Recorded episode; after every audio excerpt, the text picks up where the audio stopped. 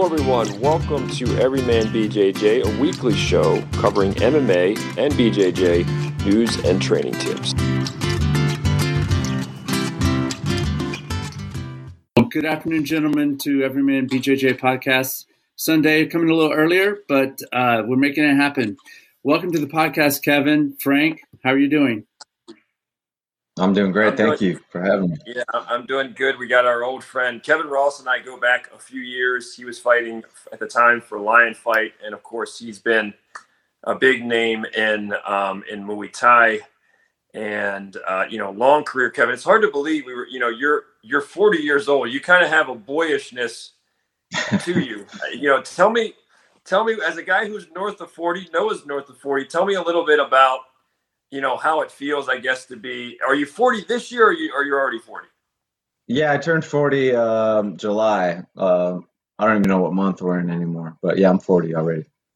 So knock, knocking on the door. How, how do you feel overall? What what did you when you were many years ago? What did you think forty would look like? And now getting ready to knock on the door. What is what is what is you know thirty nine plus look like?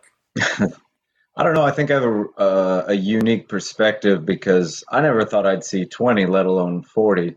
Um, so I always take everything day by day, and uh, I'm just happy to still be alive and breathing. You know, I, I when it comes to fighting and stuff, I, I did start when I was 23, so I didn't really have those young years, you know, teenage years or, or, or preteen years where everything felt great and you could go out partying all night and get into training the next day. You know, I was already like old uh, by the first day I started in the gym, so I don't really have that that perspective of what it used to be like and what it is now.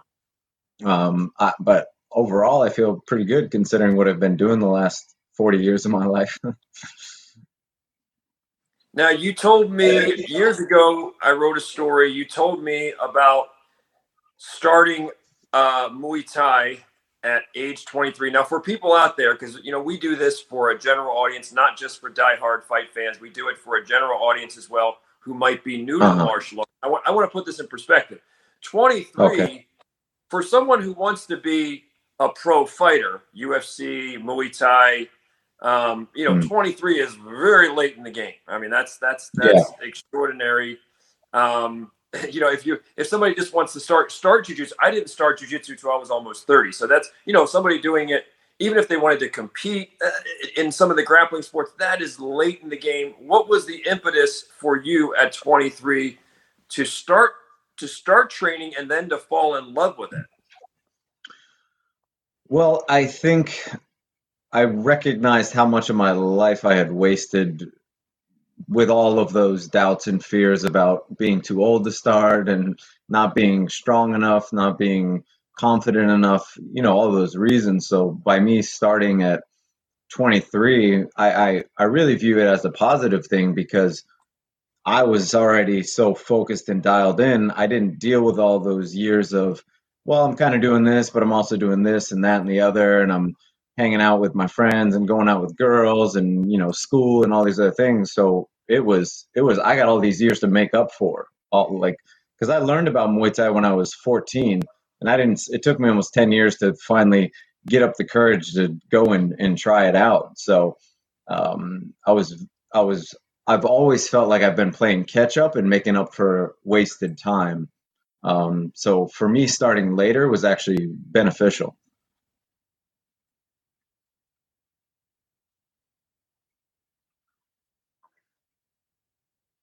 Yeah, I, I think for a lot of people out there, one of the hardest things is to pick something to be all in on. Like to pick something where it's Yeah. like, hey, this is my plan A, and to really go all in, to really be committed. What what was it about this that let you know, hey, this is this is my plan A. I'm all in on this. What was it about, you know, Muay Thai in particular that let you know that this is what I need to bet my, my chips on? Well, it was it was really just that thing. As I said, I, I learned about the sport uh, when I was 14, going on 15, um, and it was always in the back of my mind. Like I, I always wanted to fight. I always wanted to pursue this thing. But as I said, I I, I I allowed all of my doubts and fears keep me from going after it. So it was one of those things where I mean that was also part of the reason it took me so long to start is I knew that if I was going to do it, I'm going to I'm going to go all the way or nothing at all. I've always been that kind of person and um, unfortunately that works in both directions with negative things and positive things. So when I was drinking and partying and wasting my life away, I was I was all committed to doing that. Um, so when when I had these ideas and dreams of fighting, it was you're going to have to give up every other aspect of your life in order to do this because you have to stay focused uh, and driven to this art. And that's what took me so long is I, I just wasn't ready to make the sacrifice. And so once i finally did it was it was all or nothing. It wasn't really about where i was going to take me where i'd end up if i was going to be good. You know all those things are i i think those are all kind of outwardly uh, ego driven reasons to do things. It was really about seeing how good I could be as a person, as a fighter, not necessarily if I could be the best in the world, although that like being the best in you can be at anything is is is my goal, but not thinking I could ever do that was what allowed me to not start for so long because I was like, well, I am never going to make it there anyway. But you never know how far you can make it until you actually do it. So the fear wasn't in being, a lot of people out there would be afraid to be punched in the face or regularly punched in the face. The fear for you was never physical. It was more, gosh, I'm going to have to sacrifice a lot for that. Or could I really ever be that good? It wasn't a fear of being punched. Yeah. So it was um, the fear of, of sacrifice and the fear of what if I don't make it? You know, what if I'm not any good? What if all these doubts I have are, are are real? You know, like I'm not I'm not I'm not good enough to do this. I'm not strong enough to do this. I'm not confident enough to do this. All these other um, excuses I was giving myself. So those those were just weighing on me like they do most people. You know, they they they sit at the starting line because they're too afraid to see what might happen. I might fail. Well, you're not going to know unless you go for it. And what I what I learned was you're guaranteed to fail if you never try. And at least if you go forward and do it, at least you know the answer. When you were a teenager, had this fascination from afar with fighting, and you thought, man, yeah. I would really like to do that, and you had the fear. Do you think that part of that attraction, you think part of that attraction was if I got into fighting, if I got into something like that, it would help to heal me. It would force me to become a better man. It would force me to kind of get my life together. Do you think that that was part of the gravitation toward fighting? Um, I don't know. I don't know. I mean, I'm sure. I'm sure. I knew, at least subconsciously, that that was part of it. And you know may, i think that's why i probably resisted it for so long because i knew um, it was gonna well it was gonna be difficult but it was also gonna be you know i was not gonna be able to allow myself to like sit in defeat and, and depression and alcoholism. And it's so easy to just let the world weigh you down because we all have reasons to do that. And and part of that is just it's almost comfortable. It's it's it's easy to quit. It's easy not to do anything. It's it's easy setbacks uh, give us a reason not to try, and the more you do that, the harder it is to turn it around. Um, so so yeah, all those things played a role. Now, one of the things you know, I've interviewed. Um, I was a journalist in news, newspapers, and TV before, and then of course worked at Ultimate Fighting Championship, and then I did some stuff after that with fighters and fight organizations and I've interviewed the who's who of fighters in MMA. I've, I've interviewed them in boxing. I've interviewed them in Muay Thai. And I have to say yeah. that among all that I've interviewed, you stand out as among the most candid, among the most raw, among the most open books, like wearing your heart on your sleeve. You come to mind. Jens Pulver comes to mind. Jason Reinhardt comes to mind. Hmm. Just total open book. And then on top of that, you have the powers of articulation. There are some people that are open. It's just that language yeah. isn't their vehicle to express that openness, right? Most fighters are more of a, are far more transparent and of an open book than you know the general population by far. but that's something mm-hmm. that's always yeah.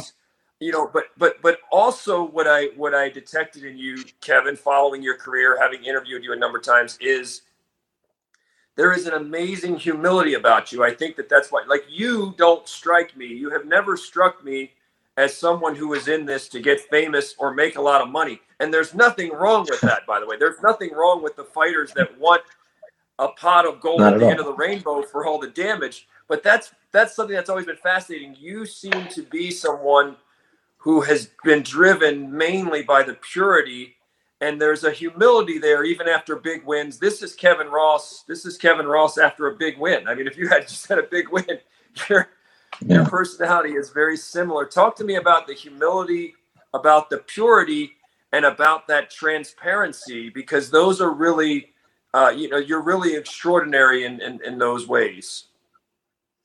Oh, I, I appreciate those words. Um, I it's always like most things it's a progressive thing. I, I i, mean to a degree I, am i've always been this way um, to an extent but i think through fighting and through uh, training and the trials and tribulations that come that comes with um, you kind of you see that you have two choices to make. You can either take this and be a very egocentric, driven, outwardly uh, motivated person, or, or, the opposite. And I was I was fortunate when I was starting out that the kind of two head guys, the two main fighters at our gym, were were polar opposites when it comes to that. One was very very humble, quiet, very Thai like, you know, not unassuming, friendly.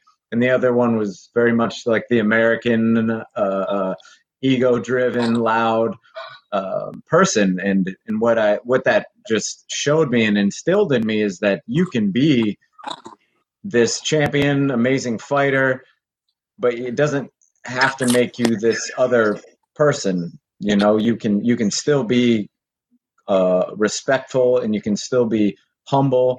Um, and and it, like one doesn't have to be the other, and that, and I think a lot of fighters tend to feel like you're supposed to be this certain way. Like a lot of people will look at the Mayweathers and the McGregors and they they say, well, they did it and they look where they got to, so that's how you're supposed to be. And um, you know, I think there's a there's a place for that. There's a place for everybody's personality type and style type. And what I try to instill in people is you don't need to pretend to be something that you're not. If you are that way, you can kind of lean into it and, and be that way a little bit more. There's actually a conversation myself and Joe Schilling had about, geez, I don't know, 10 years ago. And uh, I was like, do you just have to be a dick all the time? He's like, no. I'm like, well, if, I feel like you're, you're, I mean, like, I know, like, if you don't like someone, you know, be, be honest about that. But I feel like you're, you're, you're, kind of like you're supposed to be this way and then then the fans think you're supposed to be this way. So even when you don't feel that way you're putting on this show and i'm like you just don't want to get lost in it. But then he started going the other direction i was like no don't do that either because you you are kind of an asshole but be an asshole but just just be you.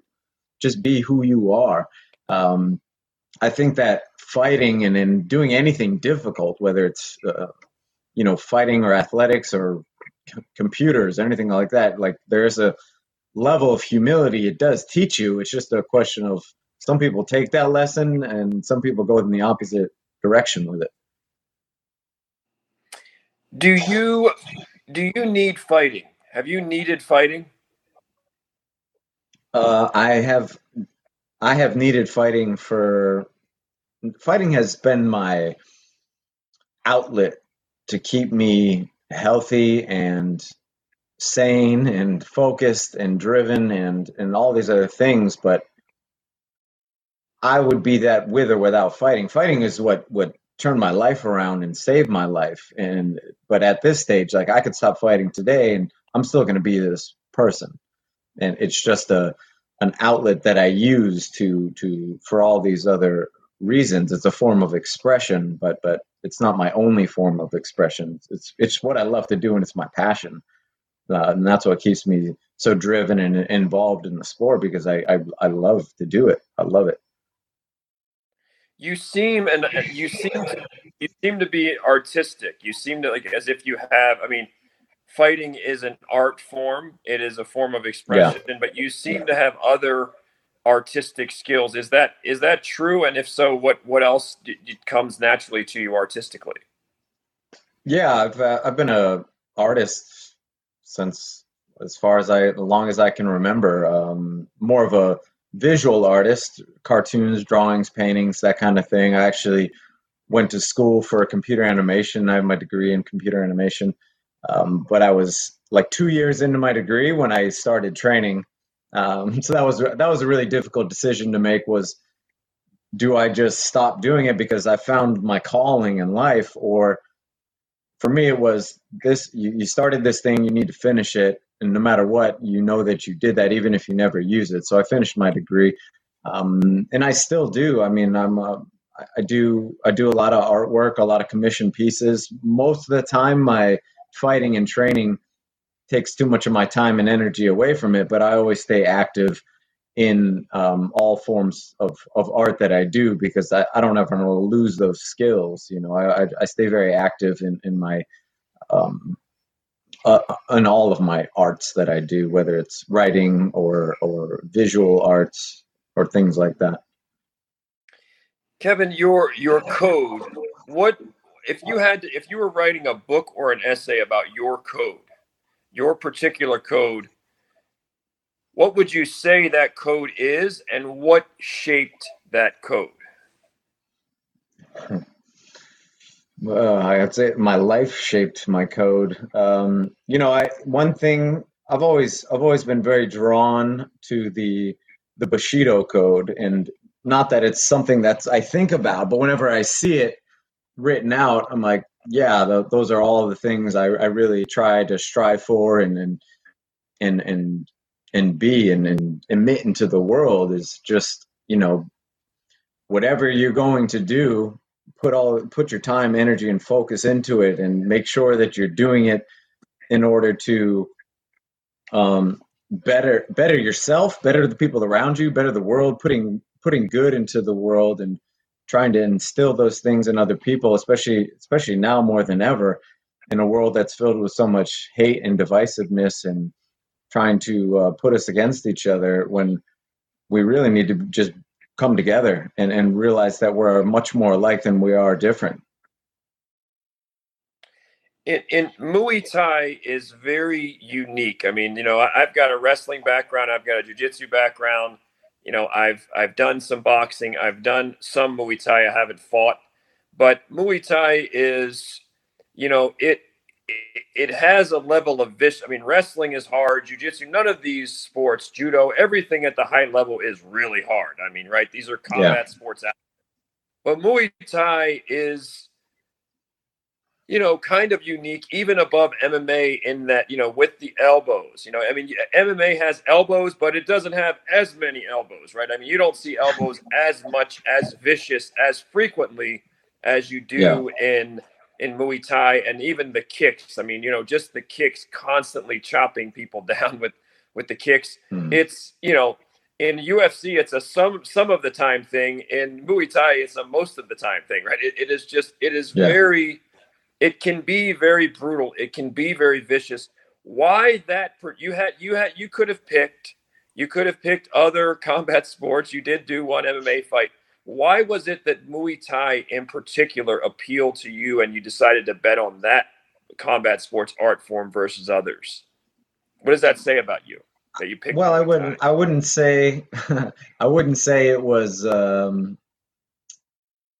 you know, I, I, don't feel like like there's a lot like a lot of things in life. I don't feel like we pick them. I feel more like they they they pick us. Like why why are you attracted to certain things? Why do you like certain things? You can you can put it into words to a degree, but that doesn't really get to the core of what it is. There's something about it that just speaks to who you are. It speaks to your soul and the, there was just something about Muay Thai. I mean, I always loved I love boxing. I love I do love MMA. I love all sports of competition and, and, and fighting, but something about the purity and the violence and the authenticity and the history and culture uh, of Muay Thai just spoke to me, even if you know the first time I saw it, I didn't I didn't know all those things. I just there was something about it that I knew like this is it. This is everything that I've been looking for and searching for.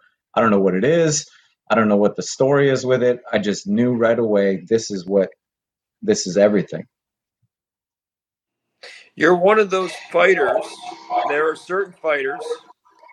You know, I've heard it said before. Nobody likes getting punched in the face, even even though there are elite fighters. There are fighters with huge hearts that nobody enjoys getting punched in the face. I've heard that said, right? I've heard a number of fighters say that, and and yet there are a special class of fighters that when there's blood, when when it's really it really gets thick, when both fighters are getting tired, when you know when your back's against the wall, there do seem to be a special class of fighters that seem to enjoy a bloody fight, a brutal fight, a a, yeah. a you know pushing me to the max fight. Some fighters seem to enjoy that and relish that. I got that sense of you. I got the sense that if you were cut and bleeding badly, that there's some part of you that's like, yeah, this this is where it's at. This is what I came for. This is aliveness. Tell me about being in the thick of some of these fights, bleeding, heart rate's up, tired. Where does your mind or your spirit go? What are you what are you feeling out there? yeah, that's funny. I think I think a lot of people have kind of a mis misskewed perspective of of me because you see me bleeding and cutting and smiling as if I'm enjoying being bleeding and cutting and, and, and being in pain. It's not that I enjoy it. I think for myself, it's just a matter of acceptance. I, I, I accept pain. I accept hardship. I accept Uh, difficulty because I know it comes with the territory. It's like preparing for a fight. If you're going to shy away when things get difficult, which a lot of people do, and they, they push themselves, but only to a certain level of comfort.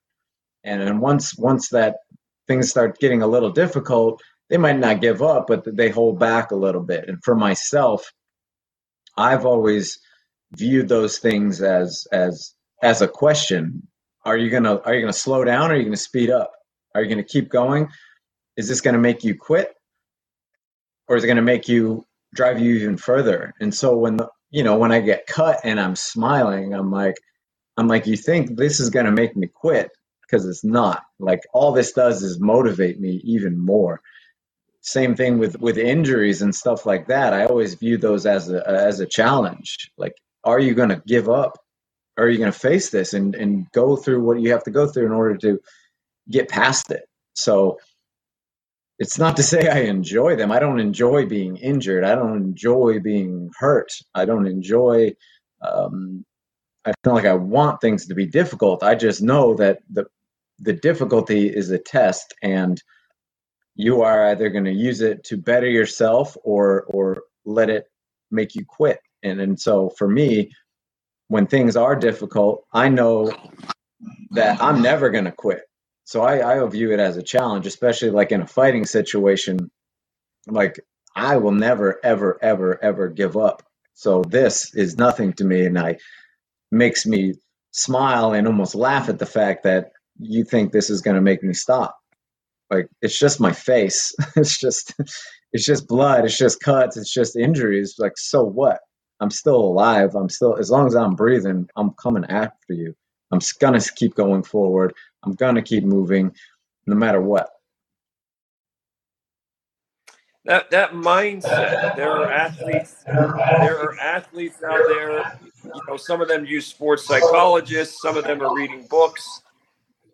How much of this mindset is just stuff you figured out in in your own meditations in your own looking deep in yourself how much of this i think i know the answer by the way but how much of this is just between training in thailand having a coach and then my own inner conversations meditations i just kind of this is just kind of what i said this is what's up this is what it is how, how yeah. much of that is you read a book you met with a sports psychologist and how much of that is just kevin ross just between you, your coaches, going to Thailand, wherever the fights, you just kind of figured it out.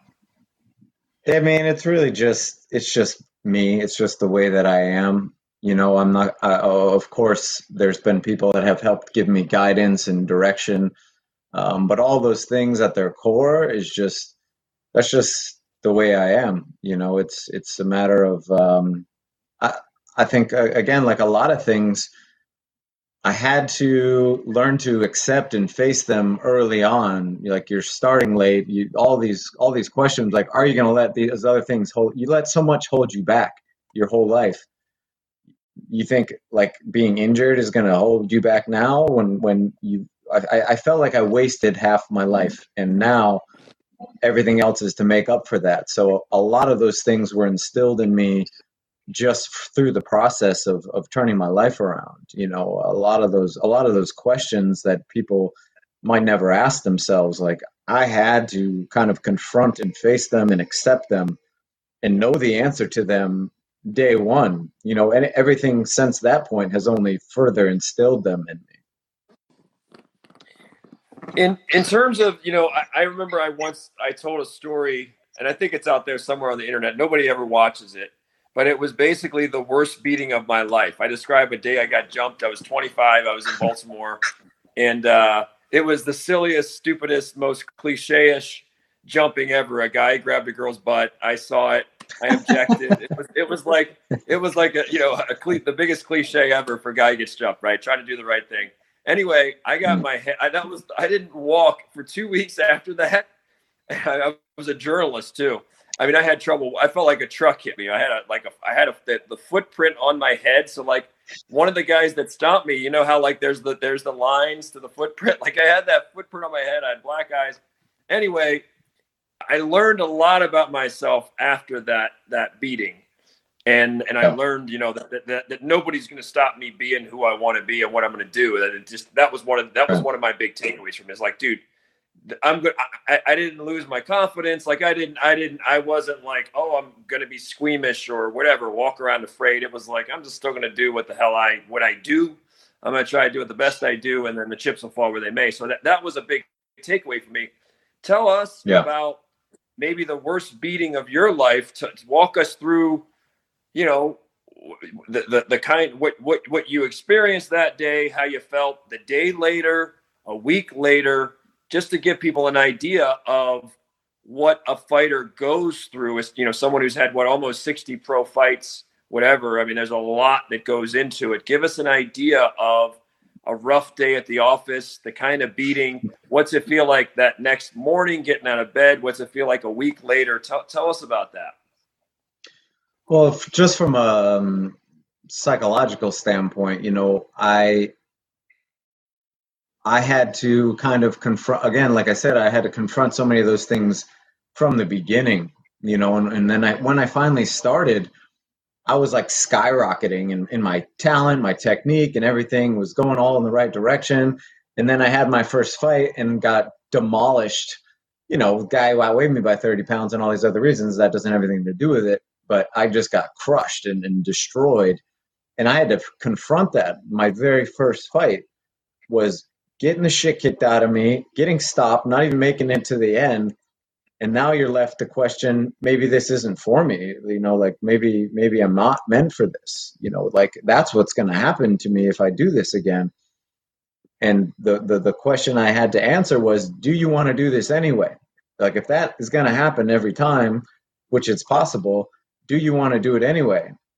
The answer is yes, because I love to do this. And I might not ever be the greatest fighter in the world, but I'm never going to know how good I can be if I give up. And so being forced to confront and answer those questions the first day made made so much more not necessarily easier but but to put it into those context of you're either going to do it or you're not. There's no debate. It's either go forward and keep going even if it's difficult or give up and do something else. When it came to losses and beatings and injuries that was kind of always at the forefront when those things would happen is the, here's the situation. Is it going to make you quit or are you going to use it to better yourself? Even if you never get in the ring again you can still you know like an injury like when i blew my knee out uh, there's no guarantees i'm ever going to walk again let alone get in the ring again. That was that was a really difficult time I had to go through, um, especially that first week or two after surgery when I'm laying in bed, rolling around in agony because I can't even think, let alone let alone move, because I, I was in so much pain and and and wondering if I'm ever gonna function again, if I'm ever gonna be able to walk again, if I'm ever gonna be able to run again, punch again. I don't, let alone fight or fight at a high level again. I'm at the beginning stages of that question, and and and I saw why so many people only get good get better to a certain degree, like just enough to function again, but that's as much as they do, and because it's there's no guarantee you're going to make it. There's no guarantee you're going to make it, and and I made up my mind while I was laying in that bed, like it doesn't matter how long it takes, how painful or difficult it is, I am not going to give up and I'm going to keep pushing myself to whatever extent I can. And that that kind of those questions are what go through your mind anytime that you have a loss, anytime you have a an injury, anytime you're having a bad week of training, bad month, maybe bad year, especially like when it's consistent. You know, you keep losing, you keep you keep having setbacks. I always use um, um, shit. Now I'm gonna forget his freaking name. uh, Nong O. He's the uh, one champion uh, and Muay Thai stand-up champion. He. I once read a story, and he's one of the, the greatest fighters ever, especially right now.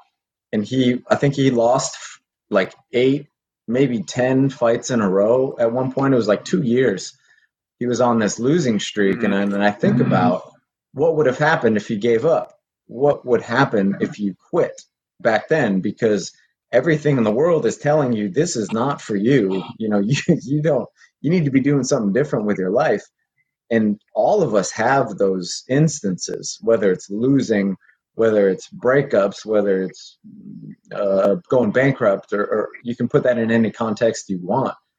The only thing that differentiates people is the ones that give up and the ones that keep going regardless because bad things happen to everybody that's not a that's not a question it's it's what you're going to do with it and so that's always been a continual learning lesson since the day i started was was you have a choice to make what you do with these setbacks what we do with these limitations these perceived or real limitations that that you may have what are you going to do with it? It's not a, it's not saying, oh, poor me, I have this going on in my life. I have this injury, I have this loss, I have this whatever. We all, everybody does. All of us do. So that doesn't make you special. But, but, but we feel like as long as I can highlight this reason why I don't do something, people will understand and, and say, well, that's understandable. Yeah, and it is. It's understandable for everybody. But that's not what, what, what makes people achieve things in life and progress in life yeah, the um, what I've discovered over the years, I've had some serious injuries. I have a titanium plate in the neck. I've had the, you know, I've had the shoulder come out of the socket a bunch of times, and and you know, knee surgeries and and a, and a, ton of injuries. And it always amazed me at how resilient the human body is. Of course, the, the spirit and the mind, you know, are sort of the captains or the commanders to me of that resilience. That resilience starts yeah. with like what you're talking about, that it starts with the spirit and then it translates and gets communicated to the cells. But it, it's just amazing. And I think a lot of fighters illustrate it where you know you put 20 years of hard miles on your body or sometimes 30 years in these in the fight sports and it's amazing how uh how much the how resilient the body is and how it can come back like from a serious injury it's, it's remarkable even you with your face i mean if we were up close right now we would see i remember you fought the japanese guy and you had that big scar and you were getting plastic surgery you know whatever you were you were arranging to meet with a plastic surgeon and it was, yeah. you know, just gnarly, gnarly gash from an elbow. And and what's amazing is, I mean, I'm sure if we were up close, then we would see some of the scarage. But from here, not getting up close, not doing like a UFC thing where it's black and white and we get up close and show those scars. You know, your face looks pretty good for a guy who's been playing face punch for past 16 years. You know. Um, I appreciate it. I appreciate it. well, I, I, you know, I, I did spend, you know, most first half of my life doing the exact opposite, being very unhealthy, not taking care of myself, uh, poisoning myself every day, and you know, you'd think.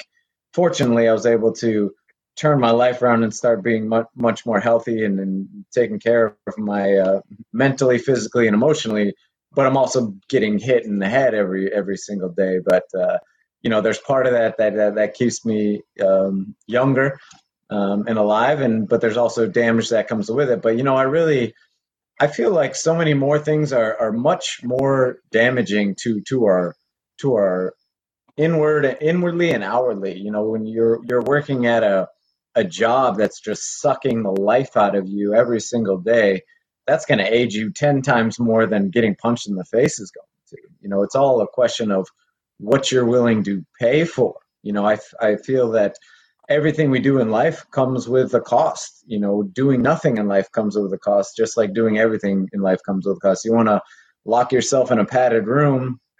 You might be safe for some things, but but you're also missing out on so much more. Or if you want to go out there and live, you got to risk living. That there is no there is no you can't get both. You can't have it both ways. What you do, everything we do, comes with a cost. Um, you know, and comes with consequences, good and bad.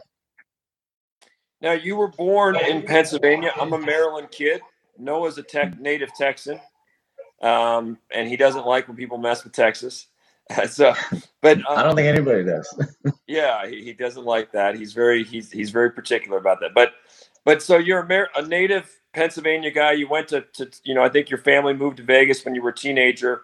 But you've talked openly about you know depression and and and just these these battles with whatever with fear with partying with with drinking with whatever and where do you think that that came from? Was you know what was that was that part of growing up? What was it about your childhood that you think w- was heavy or weighing on you and and and um and and created sort of this you know I guess the things that you were, were always trying to heal. What what was it about the childhood that um that that made things hard for you or that maybe made you you carry a little bit of a psychological burden or a lot of a psychological burden?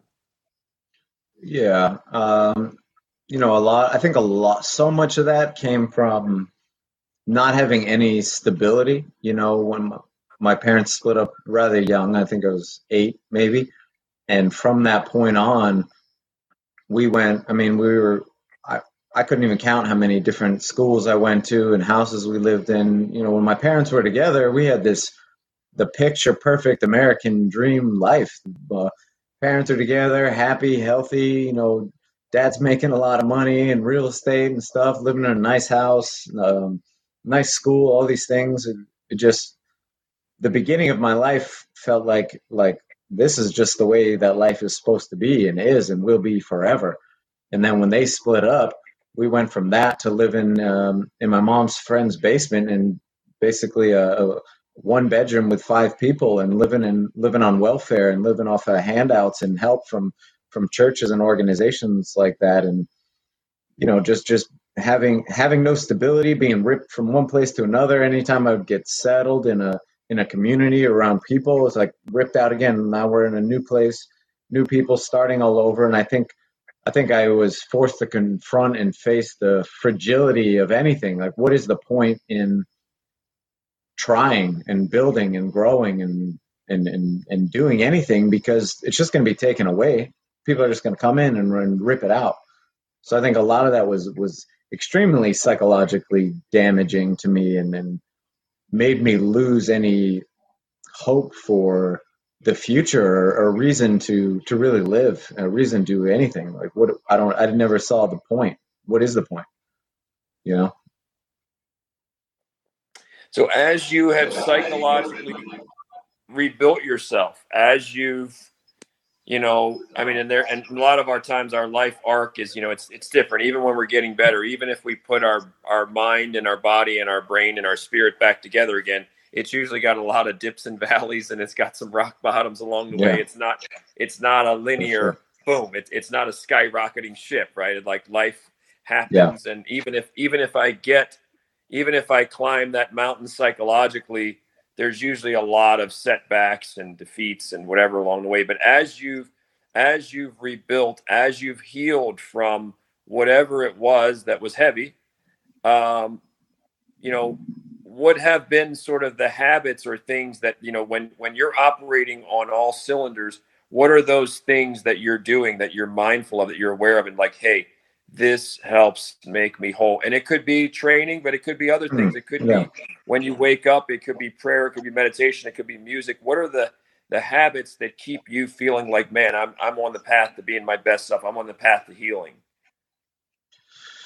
Yeah i think i think being the more aware we can be about the things that are helpful and the things that are hurting us are is uh, the the better off we'll be. So many of those things are kind of uh, um, subconscious and automatic. We're not paying attention to them, but they're steadily weighing us down more and more, making us more negative and angry and depressed. And um, you know, I think through I think what fighting does what training does or, or or being focused on anything difficult is it it clears out all the noise of life and makes it makes it very apparent to what is helpful and what is hurting you. You know what is a hindrance? What is negative? What is and, and even if it's not a negative thing i know that it's not helping me on this path and in this journey. You know i i, I try to use the analogy is this is this thing, whether it's a, a um, an action, whether it's a um, your your the way you're eating, what you're listening to, what you're watching, what you're doing, is this helping you get closer toward that goal or farther away? Because it's doing one or the other. You know, very very few things aren't doing anything at all. So when you put it into that context, you know, I always tell people like when you're dieting, people like to use the well, it's not that bad uh, approach of of dieting. Like, yeah, it's not that bad, but is it helping you? It might, you know, might not be hurting you that much, but is it helping you? And for me, what what what what training and fighting did was it made all those things very clear. Not there was no kind of middle road here. It's either helping you or it's hurting you. And once I started to kind of apply that to every other aspect of my life, the people that I'm around, the conversations that I'm having, the things that I'm watching, things that I'm listening to, um, uh, the things that I'm thinking about. It it makes things a little easier, or uh, maybe not easier, but it makes them much clearer to you and puts them in a simpler context to where you can kind of navigate your life and, and separate things that that aren't helpful to you. You you you and Gina Carano have had, you know, you, you guys were, you know, I don't know if you guys are still together. Are you still together, Kevin? Or you guys good? You guys have always been good friends. Are you guys still together? Yeah. Yeah. So Gina is in the news now. It just happens to be. I reached out to you before Gina was in the news. I wanted you. You're on the calendar. You're on the schedule. You're one of the people that I wanted because I know that you're a great interview. I know you've got a great story. I know that you're a great communicator as it happens in the in the two or two and a half weeks since I've been trying to get you on, uh, you know, the the the Mandalorian now Gina's in the news, so I would be remiss if I didn't ask you about that. That I mean, and first of all, let me say my opinion. I I, just think that you know it, it, as a journalist, okay, as a guy who who was a journalist in college at one at a school that has one of the best schools of journalism in the country for decades, University of Maryland. Um, I, I just think it's disgusting and gross what's happening to freedom of speech now. Uh, and, and I think it's especially disgusting and gross that a lot of it is coming from people who call themselves journalists. I, I just, I never thought yeah. I'd see the day when journalists would be part of the de facto, we'll call it de facto censorship, right? De facto censorship. Uh, and, and, and just, you know, not respecting a wide variety of way. I want to live in an America in the United States where we can disagree about many things. We can intellectually spar, just like we may physically get in there and fight and then shake hands and hug and whatever. We should be able to intellectually mix it up spar with each other, challenge each other, and then we should be able to go to lunch. We shouldn't be like, hey, I don't intellectually agree with you, so now I should try to ruin you, get you fired, and you know, and no one should, and no one should ever hear from you again, right? Like, so I yeah. find this very disturbing. My thoughts. You're there. You, you and Gina have been close for many years. She's a sweetheart of a person. I've met her. I've talked to her. I've interviewed her. She's a sweetheart of a person I guess, you know, what what's your take to the extent you want to talk about it? What's your take on everything that, that's going on with this? Well, you know, I'll just I'll just um, talk about it in the broader sense of what's kind of going on in the world, and, and you're you're exactly right. We've we're coming to a place, um, and we've been kind of going down this road for a long time. Just now, all these things are, are um, harder to ignore. Is that if somebody has an opinion that's different than yours or or if you can put somebody's words or or actions in a certain context that automatically you're allowed to paint them with this brush whether it's whether it's racism whether it's uh, uh, uh, transphobic whether it's hate speech whether it's you know anti anti-american. I mean you can put that across anything and i think it's a, a not a good place to be where we're allowed to say anyone that says anything that we don't agree with is automatically demonized and criminalized and and we're not having conversations anymore. We're we are we're yelling at each other. Where we're we're basing everything off of headlines and hashtags and there's no conversation anymore. And as soon as somebody says that everybody else assumes well that must be the case because these people said that. And especially if it's a respected journalist or or something that's someone that's popular. Well this popular person said it so that it must mean it's true. And people aren't looking into things anymore or even putting them into uh into context you know like like facts by themselves are really irrelevant if if there's no context between them. So it's very easy these days to especially the sensitivity everybody has to say well this person is this way because they did this and that's that means this. Like we're, we're putting meaning onto things without any any any um, extra information any any more conversation. And i it, it baffles my mind that people are okay with this but the problem is like you're okay with it as long as it's happening to other people and as long as it's not as long as it's happening to people that don't go along with what you believe but it's going to be a different story when it turns around and it will eventually turn around and that's kind of I think that's happening more and more. And so part of me, you know, when these things happen, it's almost like you want it to happen more because eventually it's going to happen to everybody. And people are going to realize how idiotic this is and hypocritical it is. You know, like you think just because someone's arguing with someone on that side about something, you think they don't have a problem with you about something else. And we need to have these conversations. We need to have talks. We need to have debates. There are no uh, uh, singular issues where it's like this is right, this is wrong. Very few, I would say, issues where where it's it's a right and a wrong thing. It's more like just like politics. You know, you have the left and the right, where most people are kind of much more in the center, but all you are ever shown is the extreme side of one and the extreme side of the other. In the extreme side of anything is bad. You know, the extreme side of health is is not healthy. The extreme side of, of all things tend to be destructive you know and we need to have everything. We need to have conversations. We need to have everyone speaking communicating sharing ideas and knowing that it's okay to have a different perspective and a belief system and, and, and views on life. That doesn't you don't get to say what this is right and this is wrong. It's okay to be different.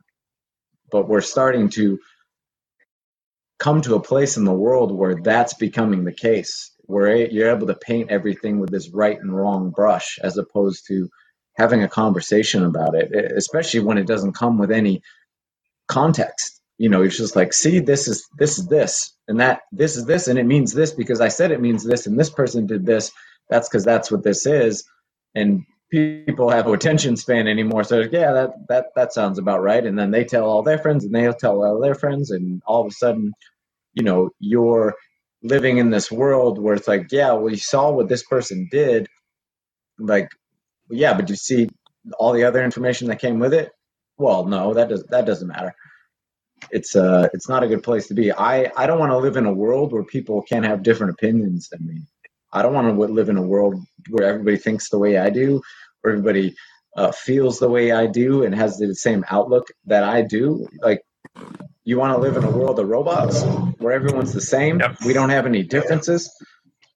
I sure as hell don't. And I, I don't. I don't really think most people do. It's just when someone is opposing their views, you, you want that all of a sudden. But you got to see where that where that leads to in the long run, not not not in the moment. Yeah, it's like it's it's interesting. It's a very it's a very dehumanizing trend that's happening, right? If you start stripping, if you start creating this one size fits all, this kind of cookie cutter thing, right? I, I have a saying. One of my quotes is, "Let California be California, and let Alabama be Alabama." I'm cool with both. Right. Let California, let Cal. Don't try to fit California on Alabama, whatever. Alabama on California. I'm, I'm cool. Like I like that I can go to different states and there's different offerings and a different different politics or different whatever and the world Yeah. it's the world is going to get to to your point the world is going to get so boring if we keep make trying to make everything vanilla or chocolate or strawberry ice cream right? If we just keep trying to boom boom. Hey there's one right answer. There's one right answer for you. If you don't check my boxes you're a bad person. Kevin if you don't check my boxes you are a bad person. I mean it, there is sort of this growing trend where it it does it's starting to feel like that where if Yeah. i know one or two or three what i consider negative facts about you you're officially a bad person if you don't check my key boxes you are officially a bad person people should boycott you people should you should be fired from whatever and this is you know the, and the other thing is freedom of speech is really a, a, key, a, a key measure of the of the quality of a democracy. You can just if you just went in and dropped in into a, a country and you were just went in blind, one of the first places you would start to judge the quality of that democracy would be trying to measure the freedom of speech in that in that in that society. And I, when I say freedom of speech, I I, I also because some people will say, well, freedom of speech, you have the right to say whatever you want, and you have the right get, to get fired and for everybody to boycott you. But I'm talking about a place where people handle these things better, where there's respect, there's disagreements, and then people go to lunch, and then people go and work together, people still do business together, people's kids still play together. That to Yeah. me is true freedom of speech. Not you can say whatever you want, but there's really a, there's one there's a one Yeah. size fits all. This is the right answer, and unless you're buying into it, we're gonna we'll try to ruin your business. We'll try to bury you on the internet. that is, you know, we don't normally know. You know this. We don't normally get political here, but this is true. This is what I'm thinking. This is what I'm seeing. This is, um, and, you know, the irony here too is that Gina is a sweetheart. Like she's not a controversial uh, figure. Like she's Yeah. a really nice person.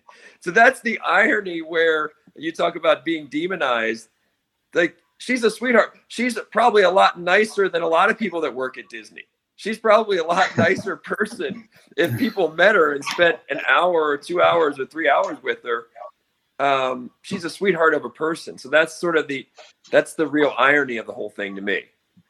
I yeah, well, that's kind of goes along with what I was saying. With like, I think more and more it's going to be that much more apparent that this is like this is coming for everyone. If you keep allowing this to happen just because it's certain um, certain things you agree with, and you're like, well, yeah, well, yeah, you shouldn't do that. And like, okay, but but we need to have there needs to be more of a conversation here. Once you are trying to uh, uh, um, demonize and censor certain people that things things get very very ugly very quick and all you got to do is look at a little bit of history and you can understand how many times the same methodology has played out since since the beginning of time this isn't anything new we just act like it's new and the the the the, the, the thing that always happens is you rationalize it you say well if you do this, you get fired. You do this, you get fired. Like,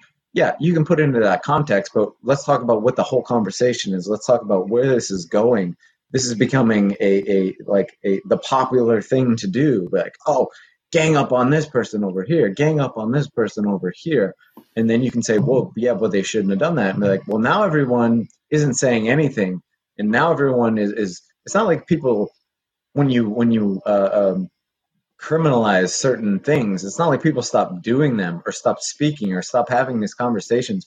All you've done is put those things in the shadows. I want I want things to be out in the open so you I know what I'm dealing with. Like I want to know if you are who you are, who I'm dealing with, not you're this censored version that can't express themselves because you're still that person. You're just not you're just not showing me who that is. And I don't see how that's a better thing. Let me uh, speak up because um, I, am not familiar with the with the particulars of of the controversy. Um, but anytime you stifle free speech, I consider it like when I was very young, I, w- I, I got a box of crayons and there were like eight colors in it. As I got older, I'm sure as you know, uh, you know, you get that box of 64 and they have all those shades in there and it's amazing to see. And, you know, I would take the colors out, the crayons out, and I would look and see how they labeled it.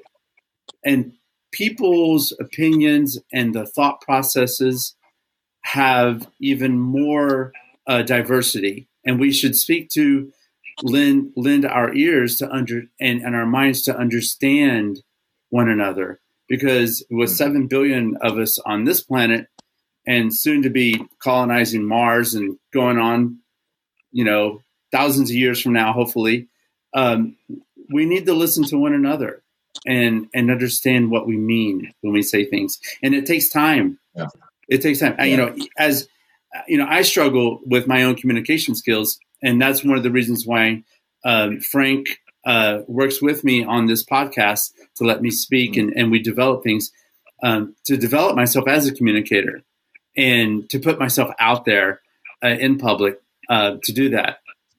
And I enjoy the opportunity to hear other people come in on and express themselves and to understand, uh, especially through the medium of of the fight sports and martial arts, to mm-hmm. deal with our inner struggles. Um, yeah. But before we go, I know we, we're we're coming up to an hour here. I want to ask you. Um, I'm fascinated with the chatter that we have in our minds, in our heads. You know, our voice. Um, do you have any techniques that you use to um, to deal with the chatter in your mind, do you use um, something I've come across lately is distant self talk, where you don't speak of your speak to yourself in the first person, but in the third person, silently, not in public. Mm. Um, you know, I, I don't want to go I've been around doing that for years. Who, who's taking credit for that? Who's taking credit? Well, no, there's a book. I've been uh, doing that for years. Who's taking credit for that now? Oh, that I, I, came across a book recently. Ethan Kross um, has it. It's called Chatter. Uh, uh, but um, let, us set that aside. Uh, do you have any of those kind of techniques, or have you heard about anything? Are you using any of that with you in your work? Uh, um, yeah, yes and no. I mean, I, I would say that that for myself, it's it's more about um, as we kind of talked about earlier, is is remaining focused on the things that are um, helpful and, and, taking care of my mental, physical, and emotional health. And when those things are taken care of, that gives me a better kind of baseline because it's like if those aren't taken care of, I don't even know where I am. You know, it's it's like it's like how we jump so quickly to uh, um, surgery and medication when we don't want to first look at our, our diet, our our our um, what, what, we're intaking, um, our environment, the people around. We we want to skip over all that. We want to like start chopping at the end, mm. which is tends to be more detrimental, and then you're just on that road forever. Like start at the beginning, you know, start at the things you ha- kind of have control over, and once you start doing that, those other things become much more clear. Now it's like, yeah, this is definitely a problem. I need to take care of that. Where before it was like, there's all these things that are a problem, but that might not even be real problems at all once you kind of um, narrow it down and, and, and, and find ways to clear out the static and the noise. And as I said, for me, making sure I'm training every day and being physically active really really helps get all that away because like like the end of not last year but the year before um, i was coming off a loss and i was trying to decide if i wanted to keep doing this anymore and you know i, I forced myself to take a break and you know which was needed but but also by not by not being active and physical it was just like i was being buried by all this extra stuff that i was allowing just myself to absorb um, and not even not even consciously. And then I started recognizing it one day. I was like, all right, well, we don't even think about that. You just need to start moving again and get physically active, and don't even think about fighting. Just just go for a walk. And then every day, like the noise started to go away. I'm like, all right, now now I can see the problem more clearly and what what's important, what isn't. And um, so for myself, it's just about being um, taking care of those kinds of things. You know, being being being physical uh, again even if that's just walking going for a walk with the dog or or making sure i'm not eating garbage and uh, you know make sure i'm not walking or listening to garbage and, and that kind of stuff and once those are taken care of um, it, it makes it simplifies everything and then from there you can start chipping away at the problems makes total sense yeah. Yeah, in terms of nutrition, Kevin, give us an idea. I'm not, you know, I, I work, uh, I do some nutrition with clients, but I, am still, I think people watching would be interested um, in, you know, in what you eat and how you, you know, when when you're when you're on top of it, what what are you looking to put in your body to make your body, uh, you know, to to help you perform? Um, you know, like a lot of things, we we make it a much more complex than we think it's than than it is. You know, it's it's being healthy and eating healthy is, is pretty pretty relatively simple. Um, we complicate it with all these numbers and and diets and things like that that might help temporarily, but if you're eating real food and cooking real food and not filling yourself with chemicals and, and poison all the time, that that alone is going to make you healthier.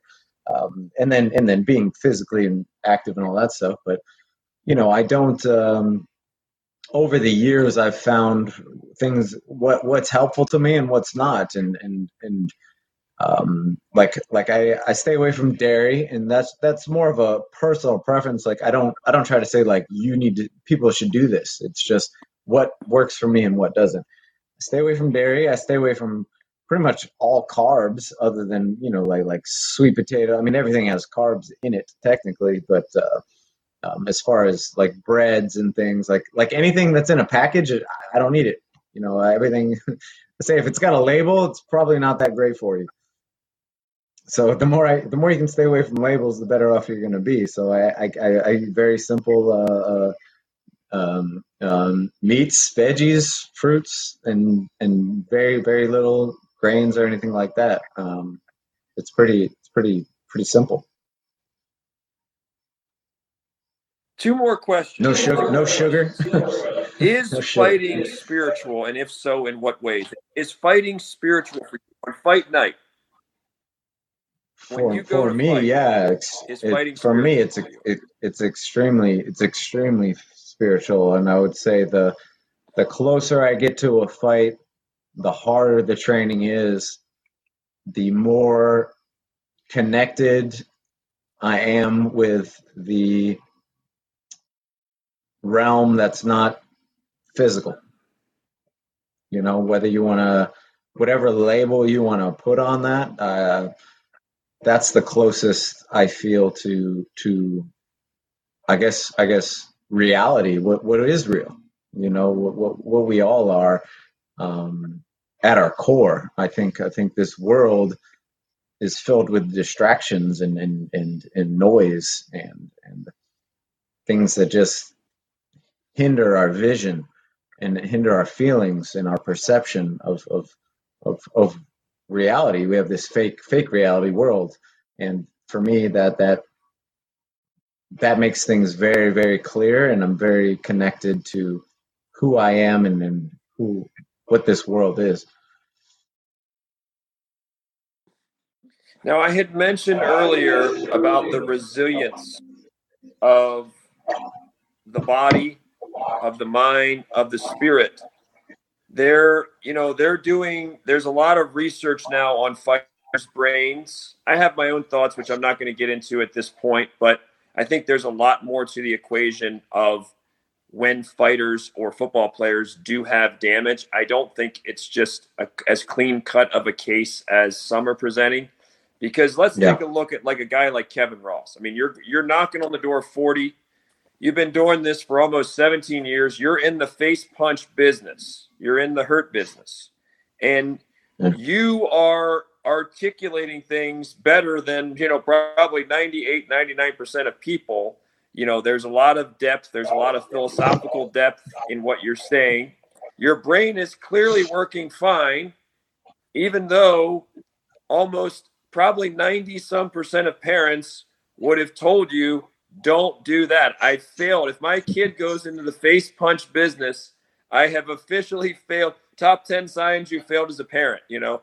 Number, you know, number 5, your kid goes into the face punch business, right? And yet, your brain right now is working damn well, very lucid, very clear.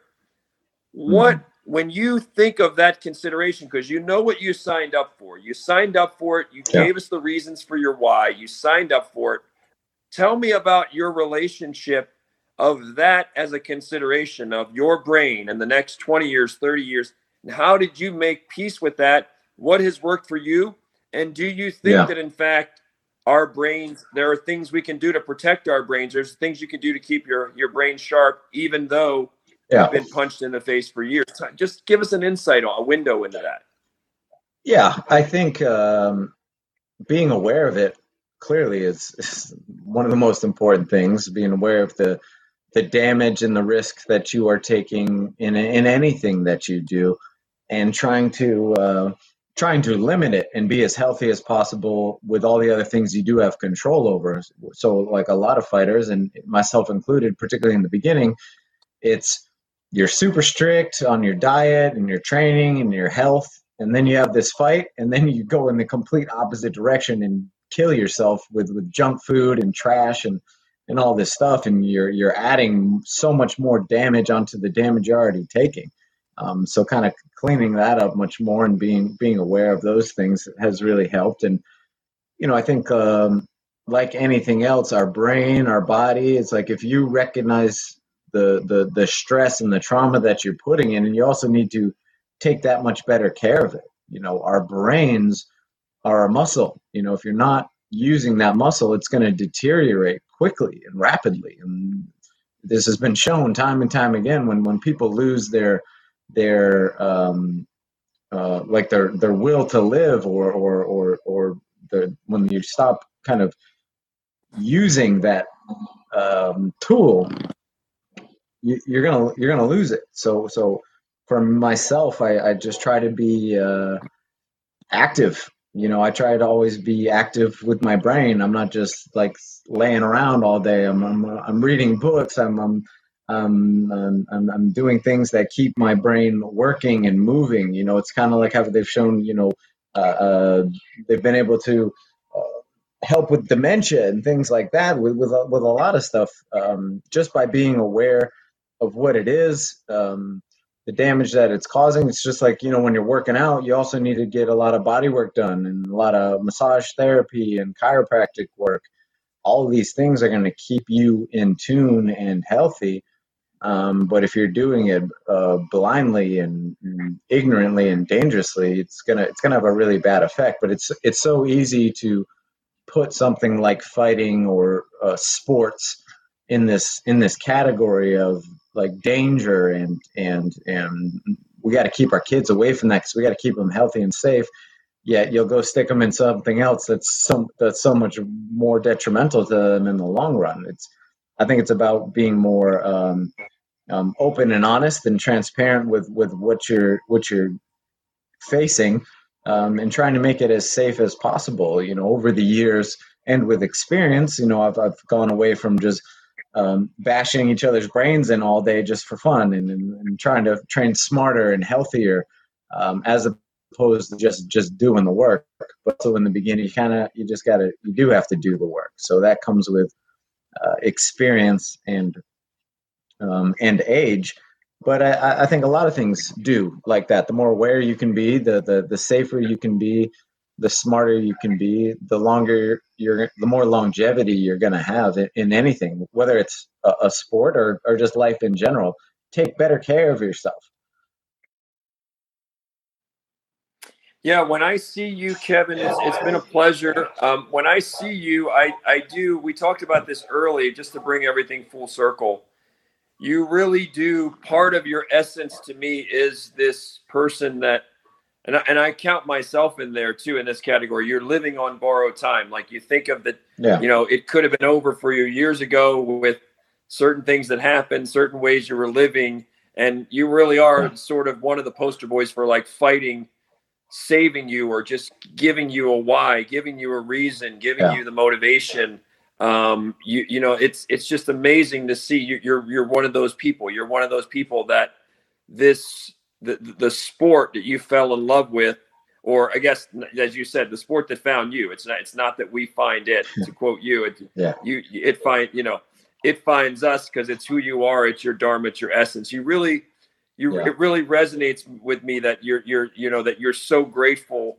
to be living to still be here, to still be experiencing whatever, good, bad, ugly, painful, whatever, the whole smorgasbord, like Noah was saying with the crowns. You're just you're here to take yeah. it all in. And um yeah. and, and you're a fascinating guy, man. You really are very fascinating and a I great communicator. It. Thank you, man. I, I appreciate it, man. And I, I, I work on that. I'm trying to be good at it. Yeah. Well, are we gonna are we gonna see you anywhere? Because you're a guy you belong on camera too. You're very. I mean, are we are we going to see you doing acting roles, or you're doing TV? Because we had to push up. Reason we had to push this up is I think some TV commentating. What are you? You got you got a good brain on you. You got you're very perceptive. You're very aware. What are you going to be doing in the future? What are the future projects? Um, well, I am still fighting, so I still got that going on. But uh, I've been doing a little more commentating and commentary. Um, I might be doing uh, commentary on the triumphant card next month as long as I'm not fighting somewhere at the same time. So I don't know. You know, I think I just take things as they come, and I'm I'm always open to ideas and projects, and just like with the acting thing, it's like you know, it's not something I ever want to do, but if there was something specific that I was passionate about, for certain, I would I would do that. So I just I try to keep a open mind and keep going uh, down the path. In, and, in that movie that she's working on with Ben. Yeah, maybe, maybe. You, you never know. You know, I think uh, that's kind of she could, she could the uh, the theme movie. of life is you, you just never know what's going to happen. Well, Kevin, it's been a pleasure. Thank you for squeezing us in. I so appreciate it. Always a great interview.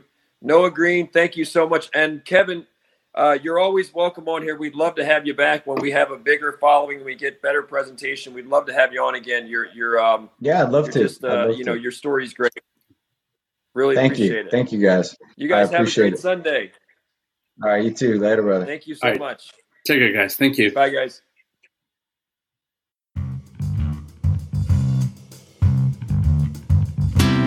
That's it for today's episode of Everyman BJJ. Thanks for listening. Look for new episodes of Everyman BJJ every week, wherever you get your podcast or at everymanbjj.com.